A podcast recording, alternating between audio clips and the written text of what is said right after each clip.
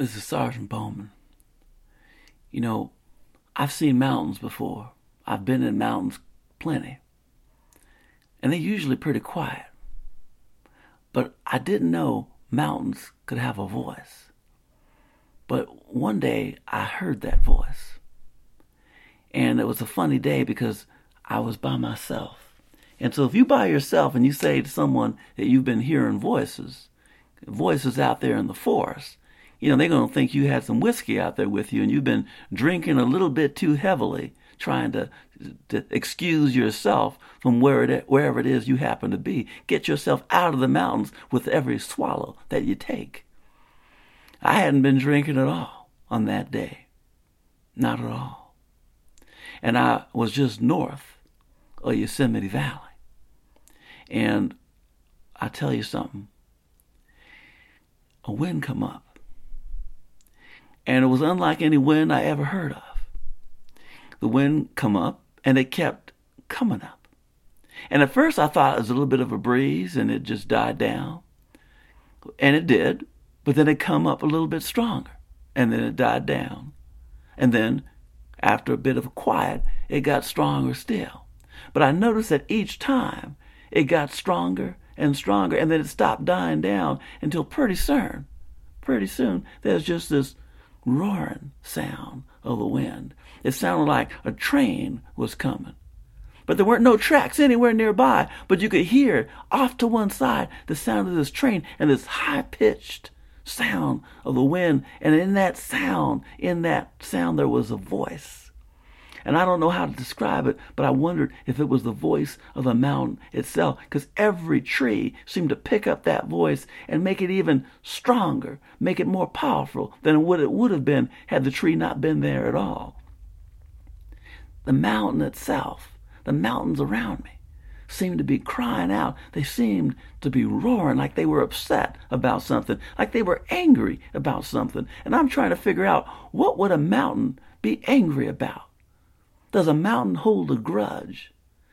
Does a mountain experience passion? Could someone insult a mountain? Can someone somehow make a mountain that's so high feel low and low enough that it wants vengeance? All these thoughts were coming through my head as I'm trying to keep the seat of my horse because my horse didn't like that sound. It was a sound it had never heard before, the sound of locomotives moving around it, but there weren't no trains. There was just the wind. That's all. But every tree, every tree was shaking with the sound of that wind, all blowing from one side. And as a result, you know, there were there were trees coming down, and these trees were green, and they had roots that were strong, and they were anchored in the ground, anchored in the earth, and that which is anchored in the earth can't easily be pulled down. But I saw three foot diameter trees being pulled down four foot, being pulled down by that wind that came out of nowhere and seemed to be blowing back to nowhere, but in the opposite direction. I'd never heard anything like it. I'd never seen anything like it. But the worst part was the sound. The worst part was that mountain, the mountains themselves, and that roaring sound that they made. I, I don't know if I described it in a way that I was feeling it, but I thought I was going to die. I thought one of those trees was going to hit me, and that would be it. It's like what happened before when I went through that area that had burned. But this was different. That was a little breeze. That was a little bit of wind and silence except for the ground shaking when a tree come down. This was it felt like and it seemed like it was a hurricane around me. And you couldn't even barely hear the trees when they hit the ground. All you heard was the sound of the wind, and every other sound was dampened, was muffled. All there was was wind. It was the world itself become air, the world itself become wind. And I don't know where my horse was moving on. I don't know what those hooves were touching, but it wasn't the ground no more. There was only air beneath me. There was only air above me. There was only air on every side. Everything around me was just that wind moving, and it was pulling me off my horse, and it was pulling my horse off the ground itself. That's what it felt like. At any moment, I expected to see my horse and myself up in the air, blown about by that wind. And then, all of a sudden, it got to the point where I thought this was it. My time here on this earth is done. And just when I made that thought and had that thought in my head, that was the only thing that I could hold on to at that point were the thoughts in my head. They were the only things deeply rooted enough to not be blown away by all that wind. It was at that point that the wind said, Well, this boy's got enough. This boy had enough.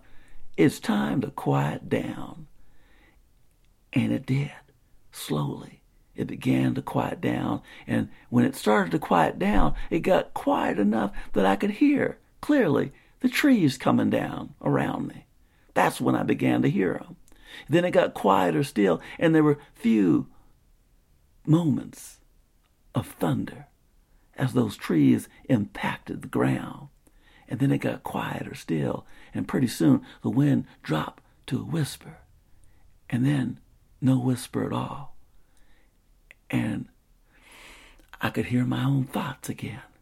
I could hear the horse moving beneath me and the sound that it made, and it was looking from side to side. And then it was as quiet as it had been before the wind come up in the first place. So when I got to that post, after that patrol, I didn't know if anyone would believe me who read what I was going to write down. So I just wrote down uh, on patrol uh, north of uh, Return Canyon, wherever it was I was. I even forgot where I was. I think I don't know where I ended up because it was so windy. I just wrote down, breeze picked up, pretty windy. And that was the end of my posting and that ledger on that day where I thought I'd be taken up, taken away. Who knows where I might have ended up? Who knows where you might end up when it's a windy day in Yosemite?